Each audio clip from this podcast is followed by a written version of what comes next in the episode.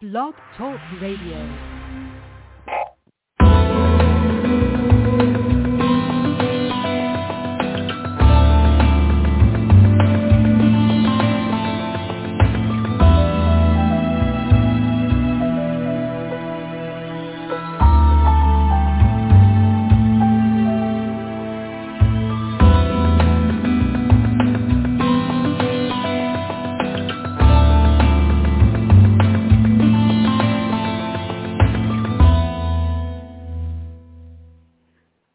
You are listening to Secrets Revealed, Understand the Book of Revelation from start to finish.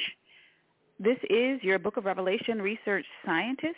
This is a live internet broadcast on PGN Prophetic Grace Network. Today we're talking about the 144,000 First Fruits Prophecy. I invite you to listen live at 9 a.m. Central and 10 a.m. Eastern on Thursdays to this program, PGN's Secrets Revealed, Understand the Book of Revelation from Start to Finish. In May of 2023, analysis and discussion of the 144,000 First Fruits Prophecy with me, your Book of Revelation research scientists are happening live on PGN on both Sundays at 12 p.m. Texas time on Thursdays at 9 a.m. Texas time. So that's on Sundays at 12 p.m. Central time. That's 1 p.m. Eastern time. And on Thursdays at 9 a.m. Central time and 10 a.m. Eastern time. You're invited to share your perspective, pose a question, or present a prayer request during the live internet broadcast. You can listen live via internet at blogtalkradio.com backslash live prophetic. Also, you can text in your questions about the book of Revelation 24-7 the PGN text number is one two one four five zero five eight seven one nine. That's one two one four five zero five eight seven one nine. You can listen to the live internet broadcast in addition to using the blogtalkradio.com backslash live prophetic website. You can use our PGN phone number, which is one three one nine five two seven six zero two seven. Let's get to it, let's talk about the 144,000 first fruits prophecy. It is the fifth of 12 visions John the Revelator was shown when he was called up to heaven as described in Revelation chapter 4. Revelation chapter 4 is John's report on heaven. And then after his report on heaven, he was shown 12 visions, 12 moving pictures. Today we call moving pictures movies, but these weren't just any kind of movie. These were not movies uh, portraying fictitious events. These were movies presenting realities, future realities that are coming. In this way, they are essentially documentaries documentaries about the end of the age. And John the Revelator was shown 12 documentaries consecutively, beginning with the seven seals prophecy, followed by the seven trumpets prophecy, and then next there was the 1,260 days prophecy, and then in Revelation 13 there's the 666 Antichrist prophecy, and finally we arrive at what we are talking about today, the 144,000 first fruits prophecy. It's the fifth of 12 statements of prophecy. In other words, the fifth of 12 visions John the Revelator was shown. These visions appear in chapter 5. They begin there and they continue we get the end of the last vision in verse 5 of chapter 22. So the bulk of the book of Revelation are these documentaries about future events. We're going to hear about one of the 12 statements of prophecy. It's number 5 if you're looking at them uh, all in a row. Uh, so this year in 2023, we're going from beginning to end with the statements of prophecy in the book of Revelation. May is the fifth month of the year. So we're talking about the fifth statement of prophecy, the 144,000 first fruits prophecy. Let's get to it. Here it is. I am reading from the book of Revelation, chapter 14, verses 1 to 5. So every statement of prophecy has two parts. It has its movie trailer in words. In professional writing, we call that an abstract. And then it has the full documentary, if you will. In other words, the full report. So as a way to think about this, typically before we go to see a movie, we see the movie trailer. So for example, before I went to see the movie Creed 3, I saw the movie trailer. Then I went to see the movie, and when I saw the movie, I wasn't confused when some of the things that were shown in the movie trailer appeared in the movie because I understand that that's how that works. So when you look at the book of Revelation, that's an important key to be aware of where you are in one of the documentaries. Where are you in the statement of prophecy? Ask the question, am I in the abstract or am I in the full report? And that way you won't think that the same event happened twice. And that way you understand that you can go backwards in time after the movie trailer in order to arrive at the present moment communicated or depicted in the movie trailer and then actually move beyond that period of time to another period of time. So that's important to understand where you are in time and what you're looking at. Okay, let's get to it. I keep saying that, but there's so much to share, hoping to give you some context that's useful. Verse 1 of chapter 14 is the movie trailer in words. It says, Then I saw the Lamb standing on Mount Zion, and with him were 144,000 who had his name and his father's name written on their foreheads. Let's pause there. So that's the movie trailer in its entirety for the 144,000 first fruits prophecy. Let's hear it one more time. John the Revelator says, Then I saw the Lamb standing on Mount Zion, and with him were thousand who had his name and his father's name written on their foreheads. So the Lamb is Jesus Christ. And in this movie trailer and words, we learn that Jesus Christ is standing in his glorified, perfected, immortal body in a physical location on the earth, and that location is Mount Zion. He's not alone.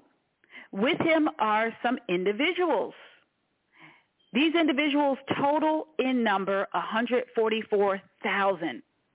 And something very important to help us understand when in time we are is to know that these individuals have a mark.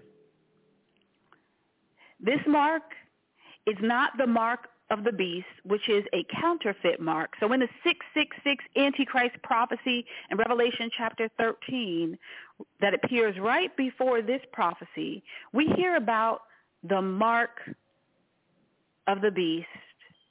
That is a counterfeit mark that's described at the end of Revelation chapter 13. But now here in chapter 14, we're hearing about a different mark.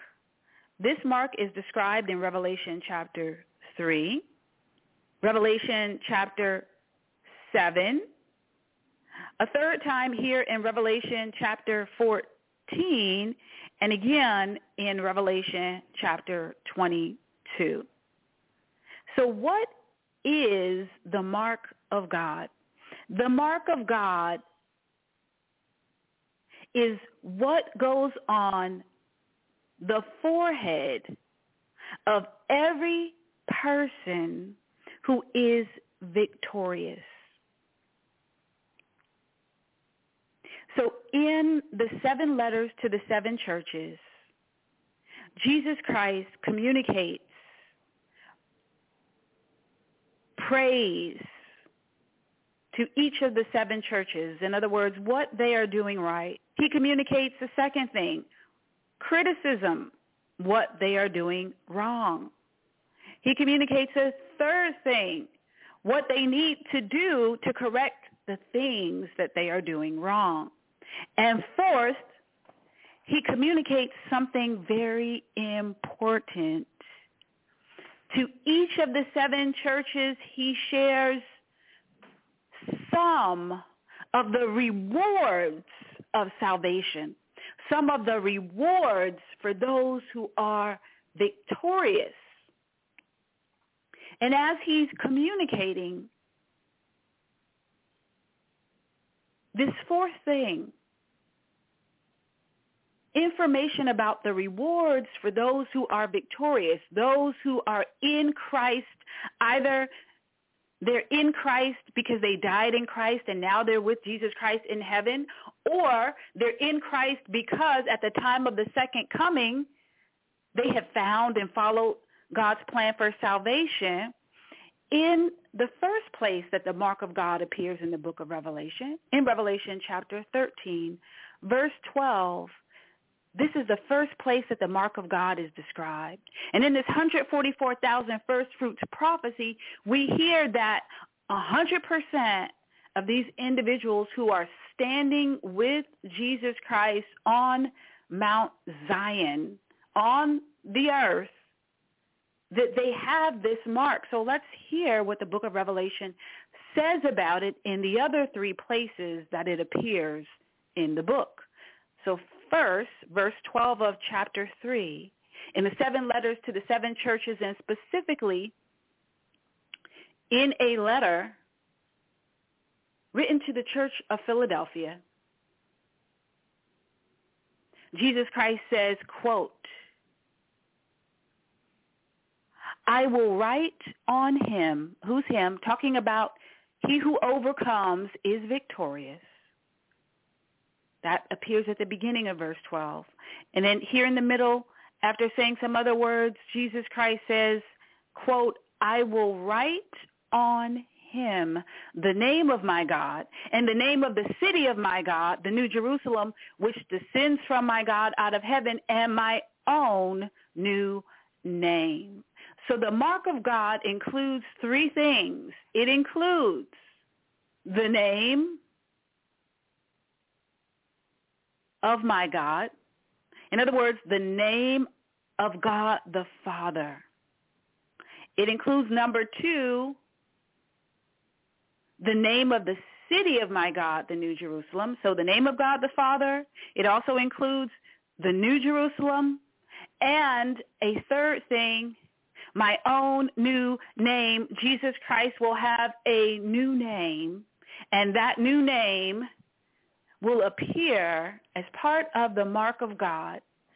And that mark of God is given to who? The beginning of verse 12, it says, he who overcomes is victorious. I will. Then he says, I will this, I will that. And then I will write on him the name of my God and the name of the city of my God, the New Jerusalem, which descends from my God out of heaven, and my own new name. Now, where where is this mark of God going to go? Well, it says in Revelation 22, verse 4, in the New Earth prophecy, his name shall be on their foreheads. So this mark of God is going on the forehead. And big surprise, Satan, who's a liar and a thief and a deceiver and a plagiarizer, he knows that God the Father has decided, God has decided that his people will have his name on their foreheads. And so he says, oh, God's having each of his children, he, God is giving each of his children his name and putting it as a mark on their foreheads.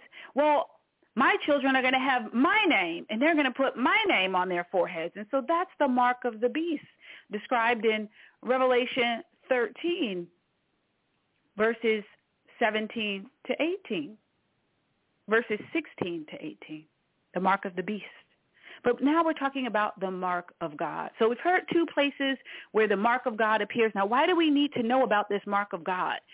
To understand who the 144,000 are, we need to understand not only their identity, but also where we are in time. Are we before the second coming of Jesus Christ or are we after the second coming of Jesus Christ?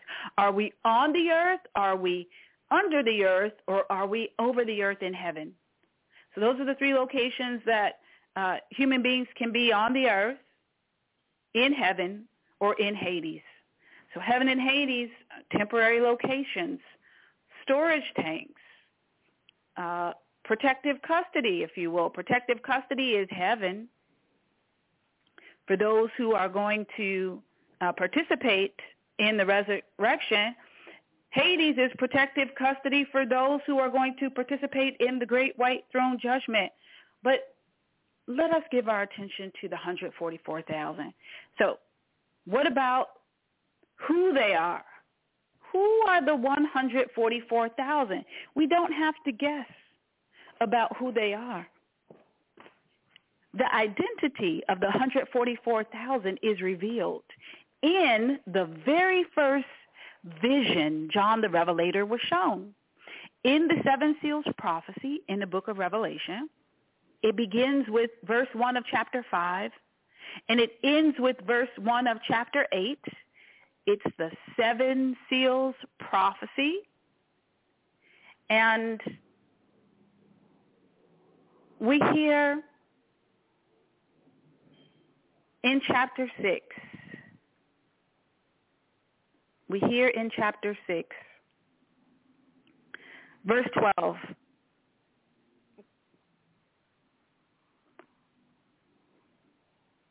I watched as the Lamb broke the sixth seal, and there was a great earthquake. The sun became as dark as black cloth, and the moon became as red as blood. Then the stars of the sky fell to the earth like green figs falling from a tree, shaken by a strong wind. The sky was rolled up like a scroll, and all of the mountains and islands were moved from their places. Let's pause here for a second. The two key events that have timing that's very important for understanding the book of Revelation. Uh, there are many key events, but two key events for uh, understanding what we're about to talk about. So there is the marriage of the Lamb. That's the first resurrection. That's where Jesus Christ and his bride are joined together forever and ever. When the first resurrection happens, in other words, when every believer who has died in Christ, as described in 1 Thessalonians chapter 4, puts on that incorruptible body. So those who are in heaven, disembodied spirits, they will descend from heaven. Their immortal bodies will rise up from the grave, and they will put on those immortal, glorified, perfected bodies. Have you considered the reality that when a person is in the womb, that there must be a process for that individual to be three in one. And that process is a process created by an almighty God, an omnipotent God, an omniscient God, an omnipresent God. So God is all knowing. God is all powerful. God is everywhere. And so when the marriage of the Lamb happens, when those who are on the earth at the time of the second coming, we will transition in the blink of an eye from mortality to immortality. And we'll rise up as those who were in heaven, as they're putting on their glorified bodies and rising up, suddenly our DNA will change from uh, being riddled with DNA errors to being perfect. So if you have bad knees, a bad back, you're missing a finger, an eye, uh, if if your hair is falling out, whatever issue has happened uh, in your body, perhaps it's been there since birth, maybe it's happened as a result of old age or an accident, won't matter at that point. At that point, you will transition to your peak performance body, your perfected, glorified body, rise up in the air to meet Jesus Christ. And so shall we be with the Lord forever and ever. So that's the marriage of the Lamb. Now in Revelation chapter 19, we have the marriage supper prophecy, beginning with verse 6 to the end of chapter 19. So the marriage of the Lamb is the first resurrection. The marriage supper is the battle of Armageddon. Now this is important. Let me say it in 10 seconds. This is the short version.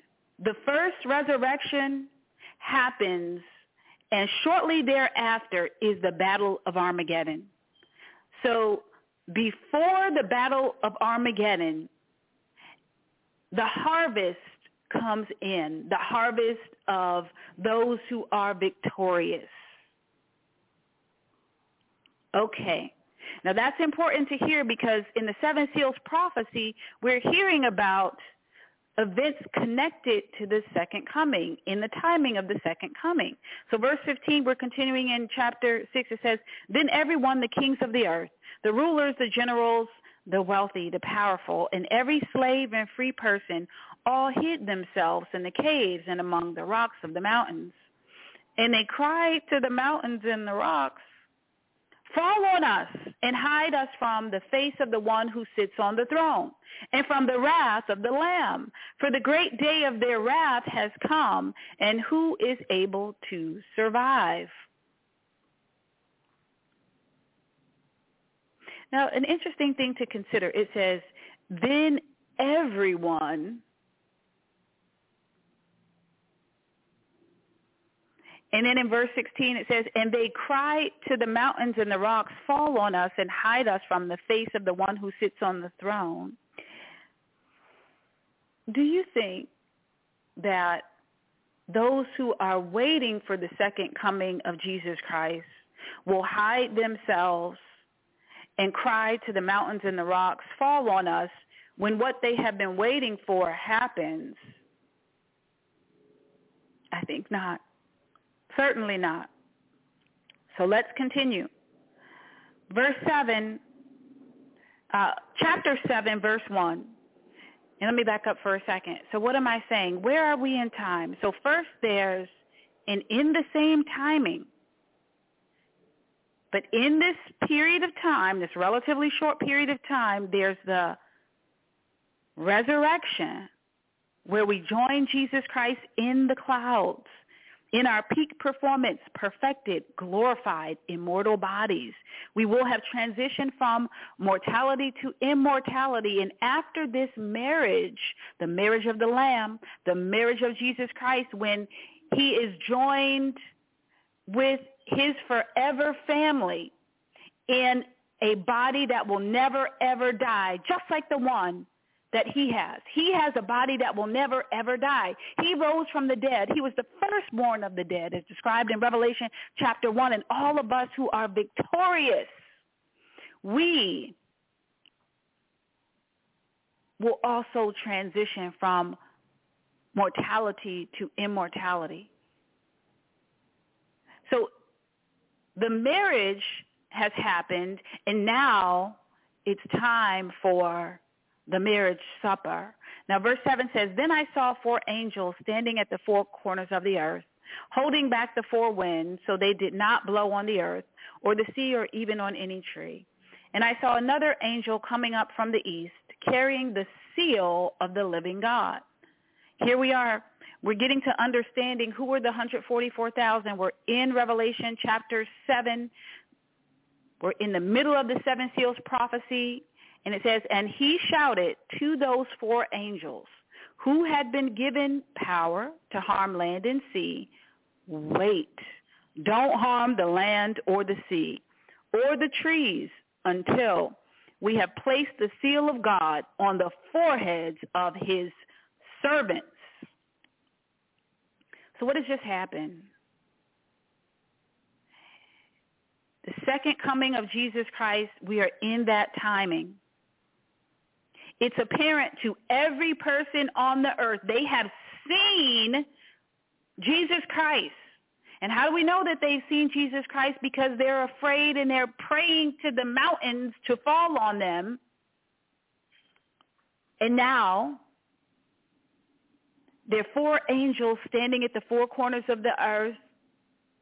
And another angel comes up here on the earth and he has the seal of the living God. And it says, and he shouted to the four angels who had been given power to harm land and sea.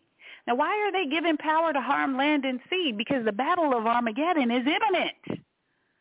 The wrath of God described in the seven final plagues prophecy, chapters 15 and 16 of the book of Revelation, the wrath of God culminates with the battle of Armageddon.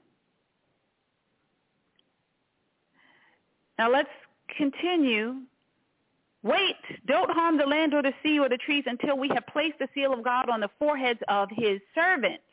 Now remember, we learned in Revelation chapter 3 that Jesus Christ promised that on the foreheads of his servants, three things, uh, on the foreheads of those who are victorious, three things are going to go, the, uh, go there.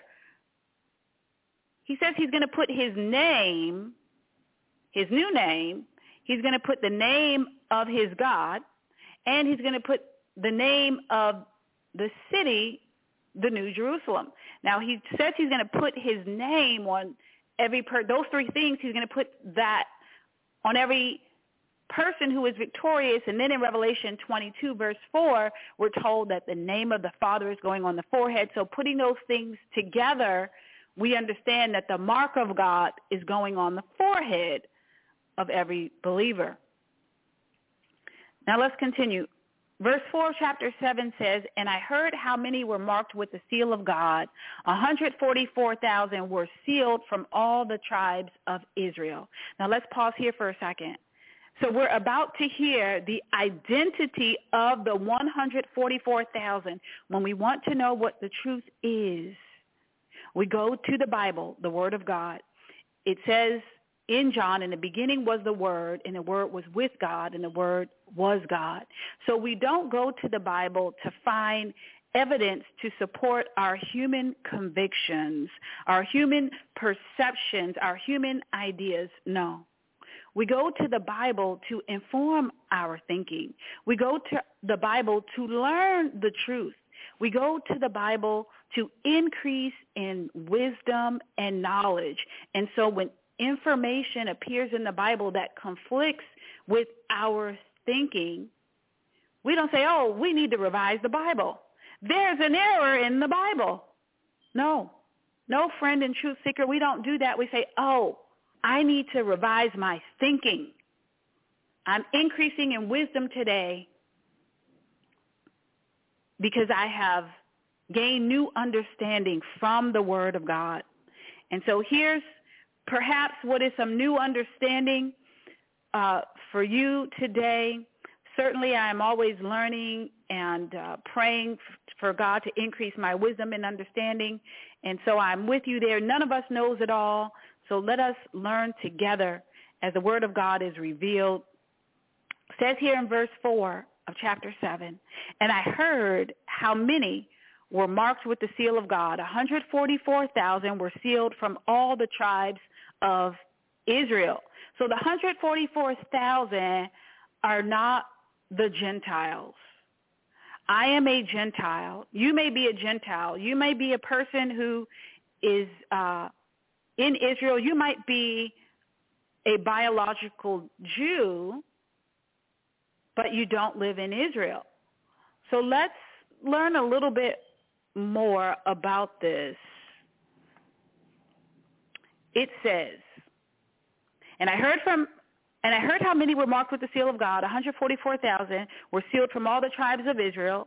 Then we're given some more specifics. From Judah, 12,000. From Reuben, 12,000. From Gad, 12,000. From Asher, 12,000. From Naphtali, 12,000. From Manasseh, 12,000. From Simeon, 12,000. From Levi, 12,000. From Issachar, 12,000. From Zebulun, 12,000. From Joseph, 12,000. From Benjamin, 12,000 thousand. So before the wrath of God is unleashed, a specific number of people have the seal of God put on their forehead. Now, why do they need the seal of God on their forehead? They need the seal of God on their forehead so that harm will not come to them.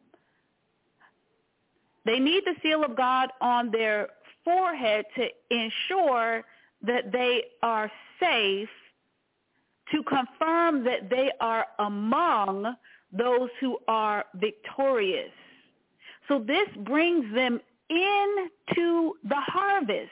Now I'm saying something very important here. You might need to take notes or rewind this. Now we're talking about the harvest. What's the harvest? According to the book of Revelation, all of chapter 14 is about the harvest. There are three parts. So there are those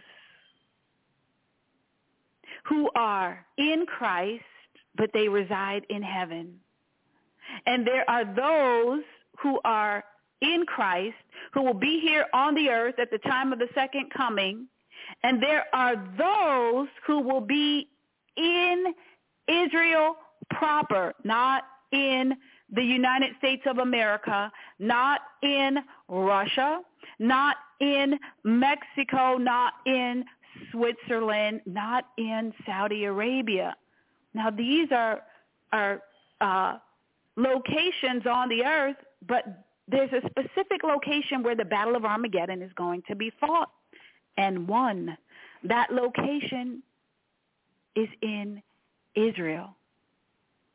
Now in Zechariah, the last three chapters, there's a description, there's, de- there's detailed information about what happens to those who are specifically in Israel at the time preceding the Battle of Armageddon up to and including God's return to fight and win the Battle of Armageddon where? In Israel. So we're talking about the 144,000. Who are they? The 144,000 include the 144,000 people who will be in Israel at the time of the second coming. These are individuals who are believing that their Messiah is going to return. And it says in Zechariah that there will be weeping. These are individuals who are worshiping in the rebuilt temple, the third temple, prior to the Antichrist standing in there and declaring that he is God. These are individuals who will refuse to leave Israel despite the reality that the Antichrist has waged war against Israel and then later the war is enlarged to include the church as described at the end of Revelation chapter 12. So the 144,000, it's not members of a particular denomination. If you've heard that, that's a lie from the pits of hell. How do we know it? Revelation chapter 7, verses 4 to 8 share with us, every truth seeker, the reality of the identity of the 144,000. Now, we're about to go back to the 144,000 first fruits prophecy. So they're identified here, but the seven seals prophecy is very broad. It talks about many things. To know specifically more about the 144,000, we go to the statement of prophecy that focuses exclusively on them, but they are mentioned in the seven seals prophecy. Now you might say, well, wait a minute, research scientist. I'm a believer. I want to know about me and what's going to happen to me. I, I, or maybe you say, uh, I'm a person who lives in, uh, I live in Jordan or I live in Canada. Are you saying that the Bible only talks about people who live in Israel? No, I'm not saying that. But there are some specific statements of prophecy in the book of Revelation that tell us details about what specifically is happening in Israel. Why? Because two key things happen at the end of the age. One is the return of Jesus Christ.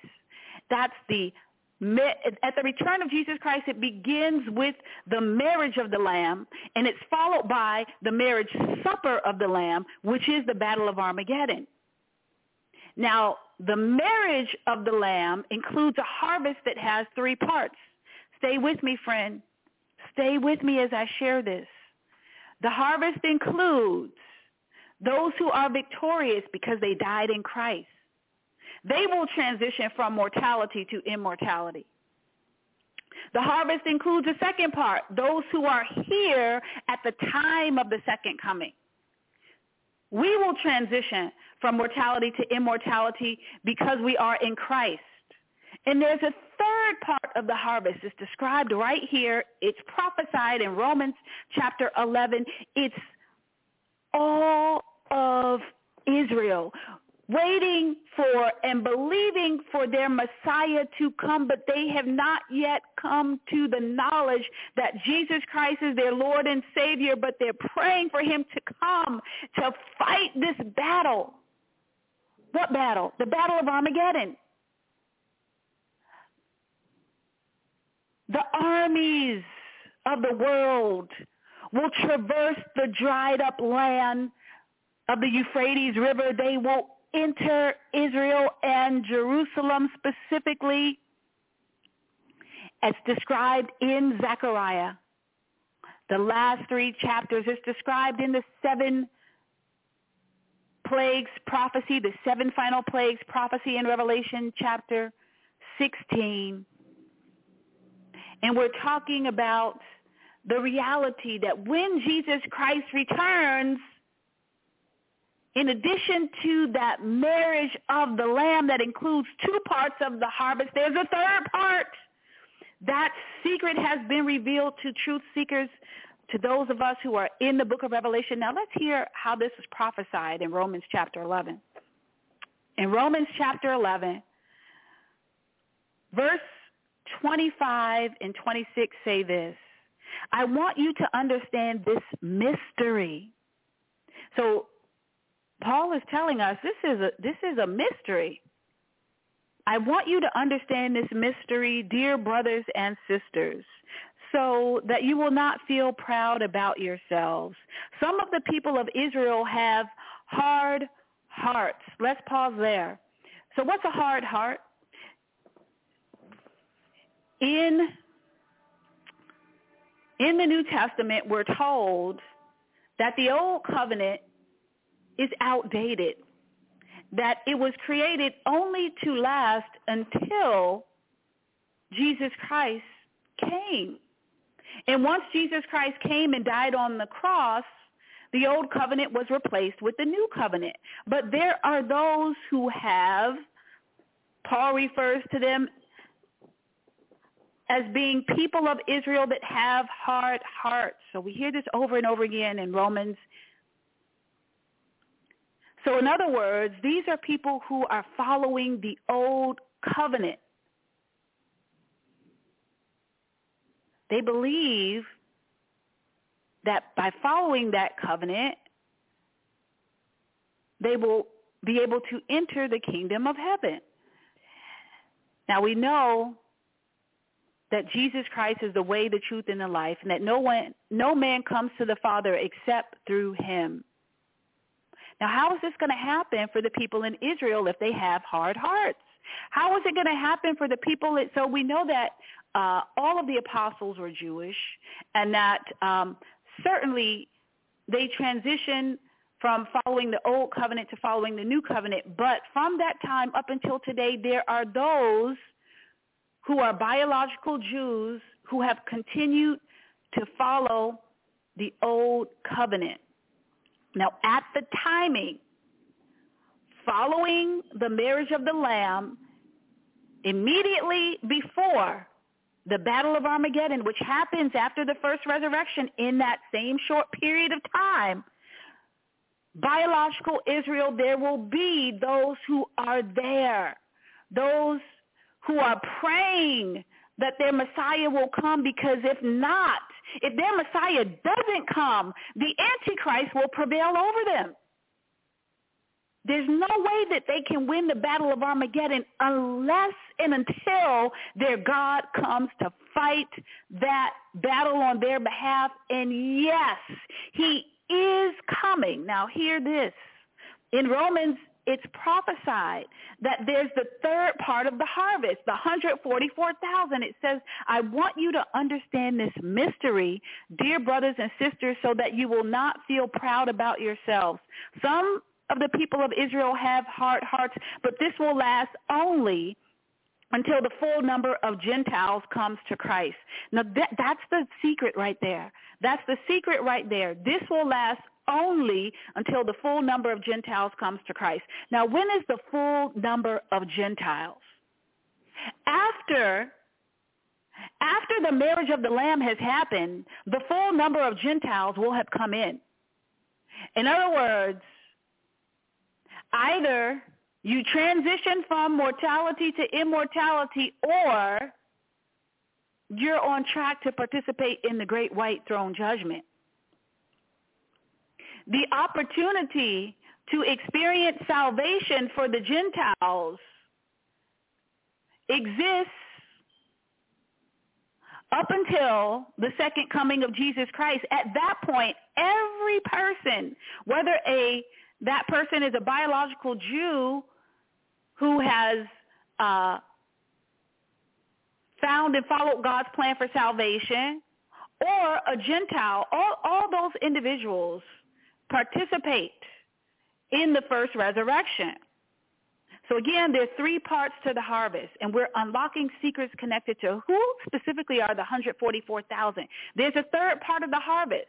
Again, the first part of the harvest, those, First Thessalonians chapter 4 tells us, those who died in Christ, who are currently residing in a physical location known as heaven, the present heaven, they are the first part of the harvest. Then those of us who are in Christ at the time of his second coming, we're the second part of the harvest.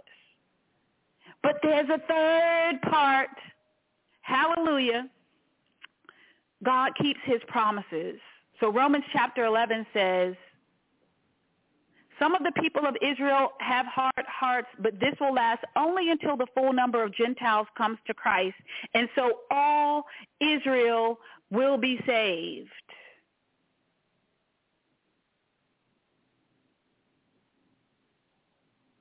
And so all Israel will be saved. Let me say it one more time. And so all Israel will be saved. Now, when will all Israel be saved? At the time of the Battle of Armageddon. Before the Battle of Armageddon is fought and won, and after the first two parts of the harvest have come in, how do we know this? This will last only until the full number of Gentiles comes to Christ, and so all Israel will be saved. Okay, I'm going to pause there for now. Uh, let's continue going back to the 144,000 first fruits prophecy. So what have we done? We've learned what the mark of God is. We understand that anyone who has the mark of God is victorious. We learned that in Romans it was prophesied that after the fullness of the Gentiles comes in, in other words, after the resurrection, all Israel will be saved. Well, when does the resurrection happen? The marriage of the Lamb happens immediately before the Battle of Armageddon, the marriage supper that's described in Revelation chapter 19. Let's go there for a second. I feel led to go there for a moment. You might say, well, I've never heard that the marriage supper was the Battle of Armageddon. You might say, I, I don't believe that. That's where we're all going to have steak dinner. We're, we're going to have lobster. We're going to have fish with Jesus Christ. Or maybe say we're going to have pork chops or a, a mighty banquet. Well, certainly uh, I'm not against that, and that sounds fantastic. But we're talking about God's plans.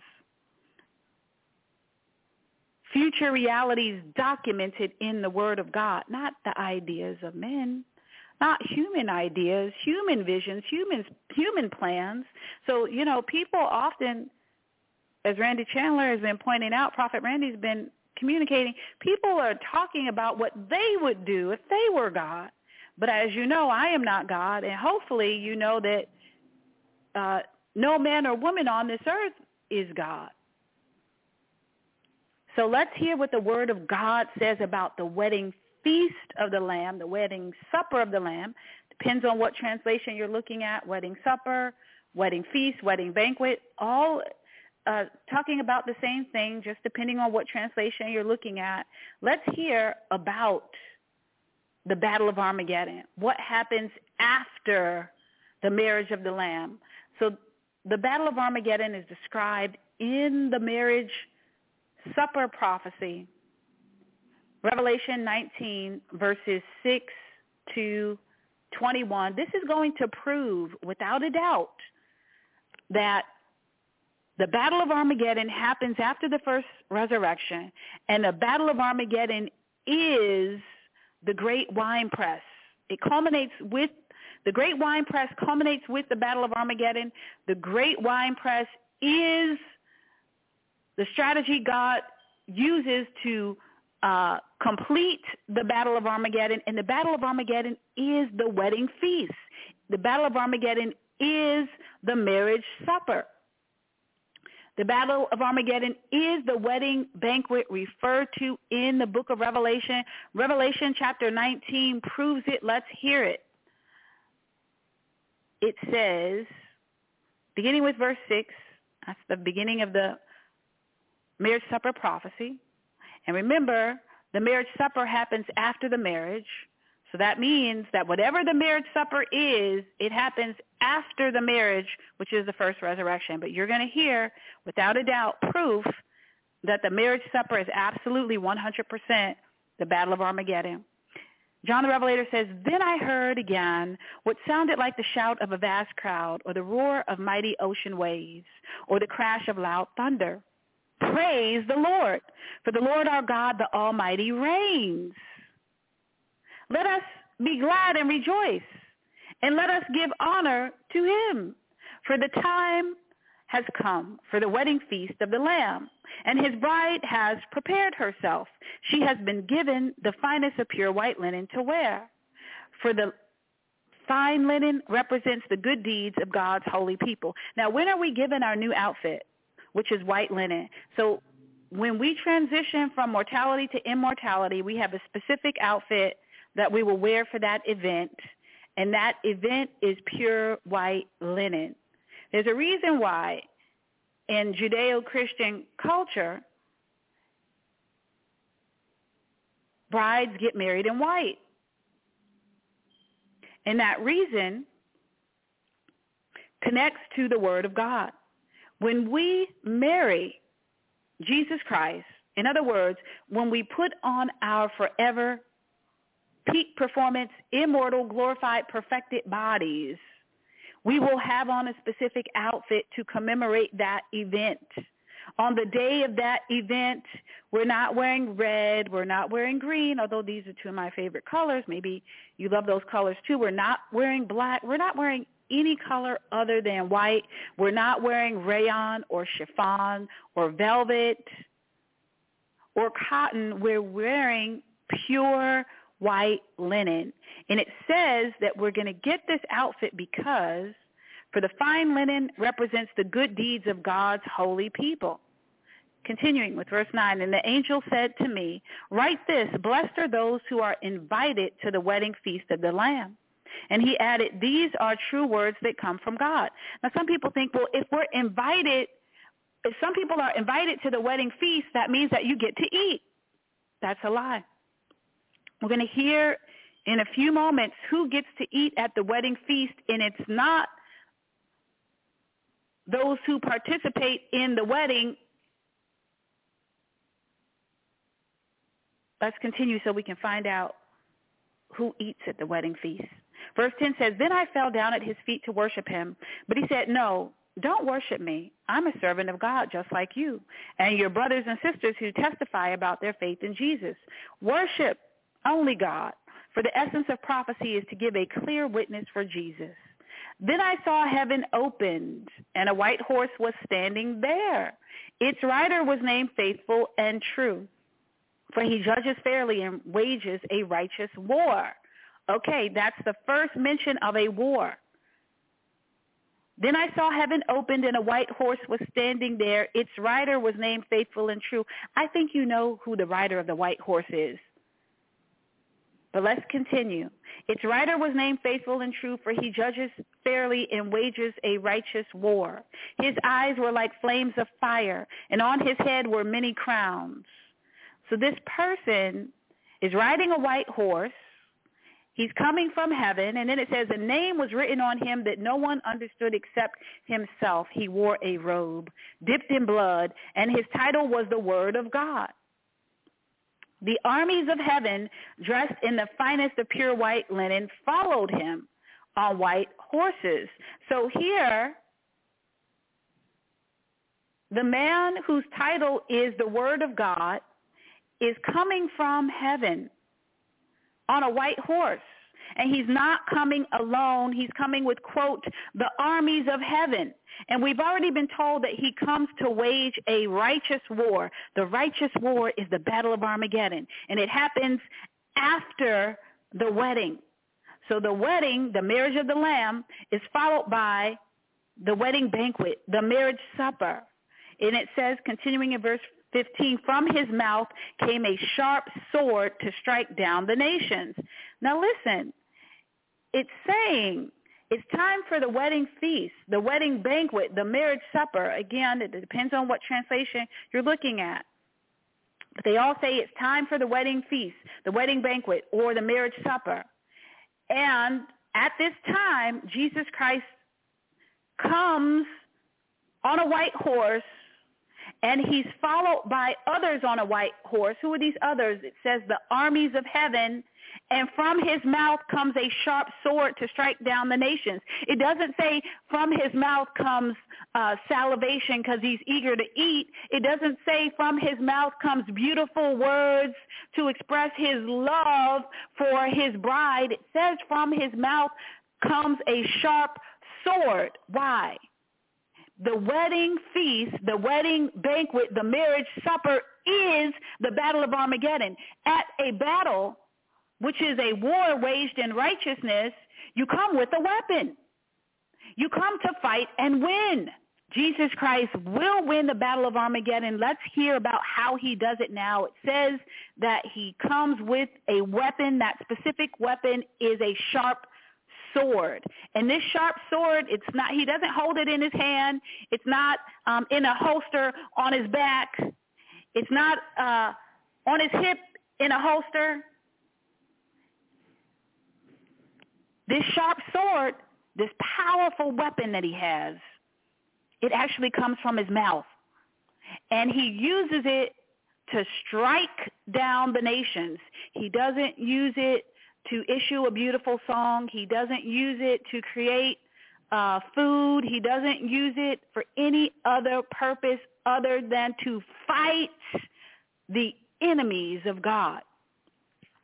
Then it says, he will rule them with an iron rod. Who's he going to rule? The nations. It says, he will release the fierce wrath of God, the Almighty, like juice flowing from a winepress. So the wrath of God culminates with the battle of Armageddon. And this marriage supper prophecy is the prophecy that gives us details about the Battle of Armageddon. Now, the Battle of Armageddon is mentioned in the Seven Seals prophecy. The Battle of Armageddon is mentioned in the Earth Reaped prophecy. The Battle of Armageddon is mentioned several places, but it doesn't happen one, two, three, four, five, six, seven times. It happens only once. And this is the documentary, the vision about future realities. We can think of it as a documentary in words. This is the vision shown to John the Revelator that specifically focuses on the details of the Battle of Armageddon. It says he will release the fierce wrath of God, the Almighty, like juice flowing from a wine press. So the wrath of God is not a turkey dinner. Now don't be mad at me when I'm reading the word of God.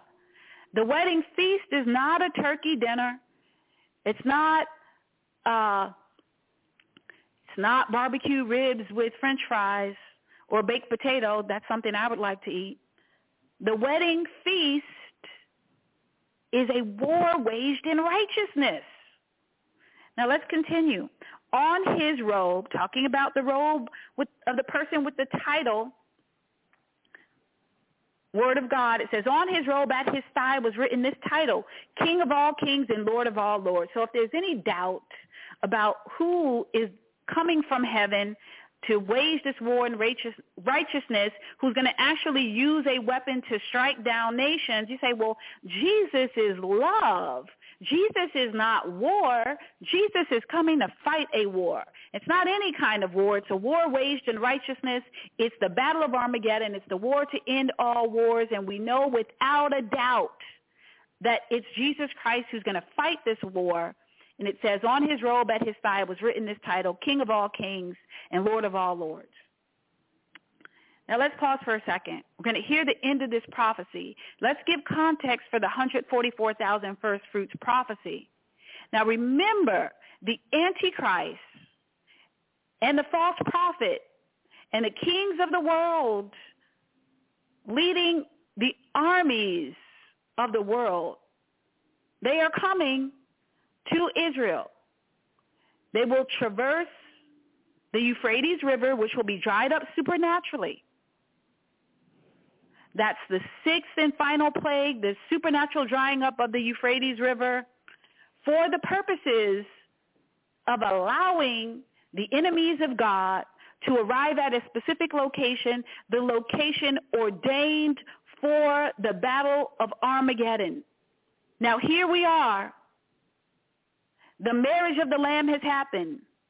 The first two parts of the harvest have come in. The third part of the harvest has come in. And now the battle of Armageddon is going to be fought in one. Verse 16 says, on his robe at his thigh was written this title, King of all kings and Lord of all lords. Then I saw an angel standing in the sun, shouting to the vultures flying high in the sky, Come, gather together for the great banquet God has prepared. Now that instruction to come and gather for the great banquet, who's it given to? It says, again, then I saw an angel standing in the sun shouting to the vultures, I am not a vulture. You are not a vulture. There needs to be a cleanup plan for all of the vast carnage. In other words, 100% of the people, as you're about to hear, 100% of the people who are in the armies of the world who have come to destroy Israel, 100% of those people who came to destroy the people of God, they came to destroy the remaining 144,000, they are going to be destroyed. And their bodies are going to be consumed. But we are not cannibals. Their bodies will be consumed by the animals of the earth, specifically the vultures. Now verse 18 says, let's go back. Then I saw an angel standing in the sun, shouting to the vultures flying high in the sky, come, gather together for the great banquet God has prepared. Come and eat the flesh of kings. Now did you hear that? Come and eat the flesh. So the great banquet, the marriage supper, the wedding feast, it's not a banquet for the bride and Jesus Christ, that's not a banquet where we're going to eat a turkey dinner.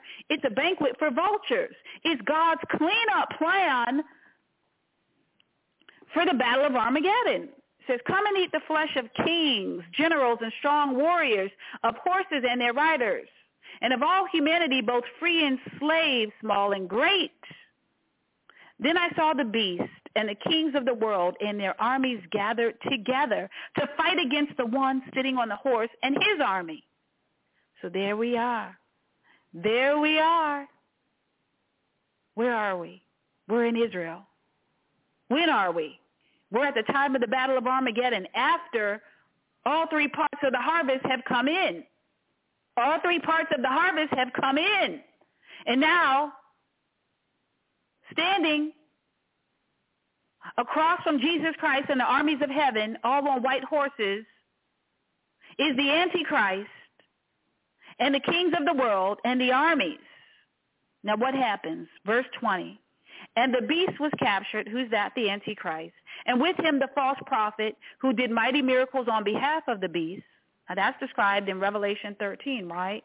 How the Antichrist and the false prophet work in tandem to execute the agenda of Satan during the 42 months period. So it says, and the beast was captured, and with him the false prophet who did mighty miracles on behalf of the beast, miracles that deceived all who had accepted the mark of the beast and who worshipped his statue. Both the beast and his false prophet were thrown alive into the fiery lake of burning sulfur. Their entire army was killed by the sharp sword that came from the mouth of the one riding the white horse. So this is telling us Jesus Christ is going to destroy. He's going to kill. He's not going to sing to the enemies of God. He's not going to uh, give a lecture to the enemies of God, those who have come to destroy the people of Israel who are waiting for their Messiah, and he's come. And the, the seal of God went on their foreheads. The last part of the harvest is described in Romans chapter 11. And so all Israel will be saved. When will all Israel be saved? Right before the battle of Armageddon is fought and won. They are the third part of the harvest. It says, some of the people of Israel have hard hearts. We're in Romans chapter 11, verses 25 and 26, but this will last only until the full number of Gentiles comes to Christ. So they are the third part of the harvest. Then the battle of Armageddon is fought. And it says their entire army, whose army? The armies of the Antichrist and false prophet of the New World Order, the one world government, the 10-nation alliance that will include Russia, Germany, and Great Britain. Their entire army was killed by the sharp sword that came from the mouth of the one riding the horse. So this weapon used during the great wine press, the Battle of Armageddon, this weapon is wielded by Jesus Christ. It is a sharp sword. He uses it to kill a hundred percent of the armies. It says their entire army was killed. So it doesn't matter if the armies of the world number 1 million, 10 million, or 200 million. 100% of the people who come to fight and destroy Israel under the leadership of the Antichrist, they will be destroyed. And when they are destroyed, the wedding banquet will happen. The vultures will follow the instructions of the angel. The cleanup plan for the Battle of Armageddon, for the losers of the Battle of Armageddon, the cleanup plan will be executed. What's the cleanup plan? Here it is. And the vultures all gorge themselves on the dead bodies. Okay. Now let us go back to the 144,000 first fruits prophecy.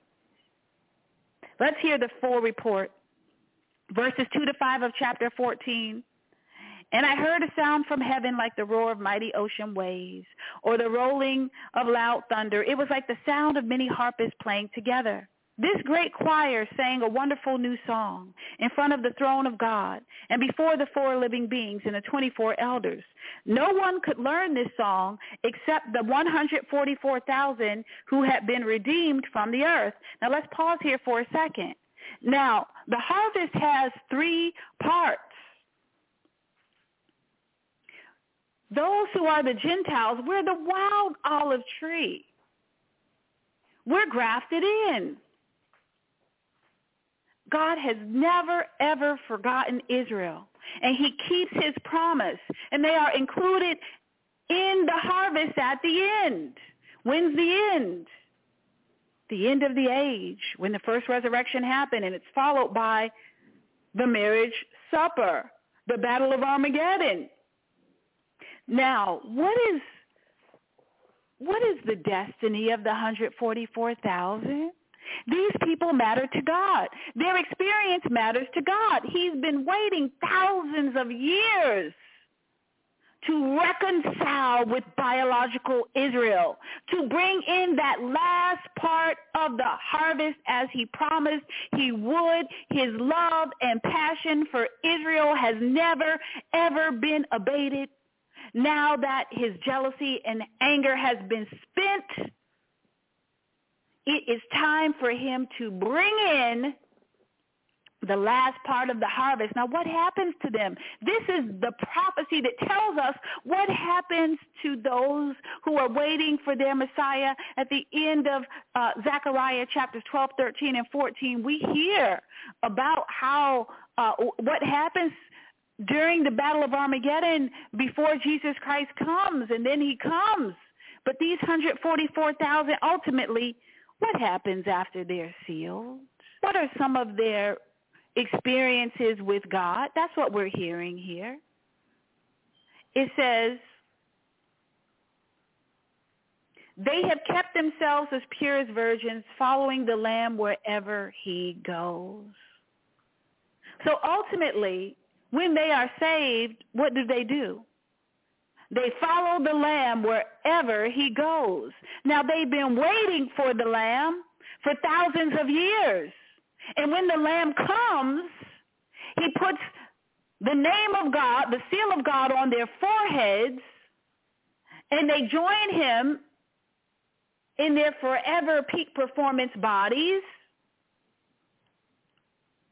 And they get to learn a song that nobody else gets to learn. So us Gentiles, we don't learn that song. The others who came before them, they don't learn that song. No, this is something special for those who have endured the great tribulation, who stayed in Israel waiting for their Messiah, despite all the world except for Christians turning against them. Another Jewish Holocaust is coming, but they will survive the Holocaust. Their God will return to fight and win the battle of Armageddon on their behalf. And when they are brought in as part of the harvest, the final part of the harvest, it says ultimately, after this happens, they learn this beautiful song. It says no one could learn this song except the 144,000 who had been redeemed from the earth. Now remember, many are redeemed from the earth. It's not just the 144,000. Now you say, well, research scientists in Revelation chapter 7, we just heard about uh, the 144,000. Well, let's go back to that for a second. So after the 144,000 are described, in verse 9 of Revelation chapter 7, it says, After this I saw a vast crowd, too great to count, from every nation and tribe and people and language, standing in front of the throne and before the Lamb. They were clothed in white robes. So who's going to be clothed in white robes the bride of Christ. We heard that in Revelation chapter 19.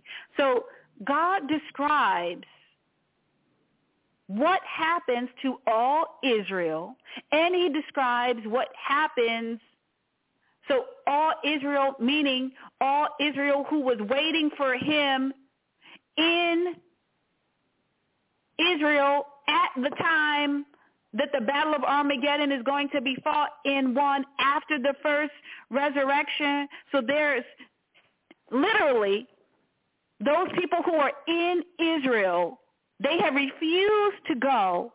They are the third part of the harvest. But there's another part. And it says here that this part is too great to count from every nation and tribe and people and language and standing in front of the throne and before the Lamb, they were clothed in white. So take home point, the harvest includes three parts. The final part is the 144,000. So when we're in that 144,000 first fruits prophecy, which we're going back to, this is God specifically talking about biological Israel who was in Israel at the time of his coming, specifically the people which he came to save because they are losing the battle in Israel. Now he's coming, and that second coming impacts all whose names are written in the Lamb's Book of Life, not just the 144,000.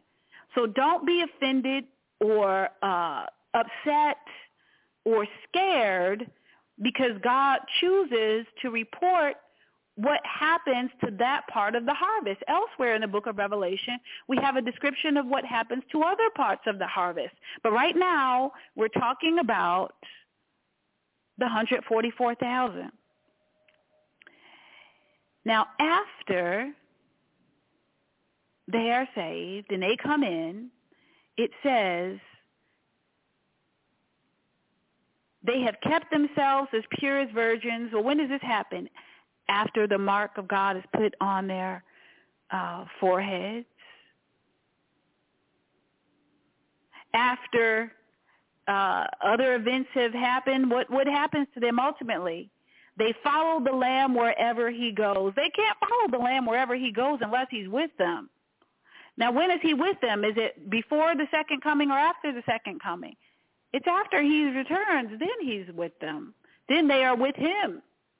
They follow him wherever he goes. Follow him where? Wherever he goes. It says they have been purchased from among the people on the earth as a special offering to God and to the Lamb. They have told no lies. They are without blame. So, friend, when we are part of the harvest, God remembers our sins no more. They are blotted out of our books in heaven. And so they are a part of the harvest. He remembers their sins no more.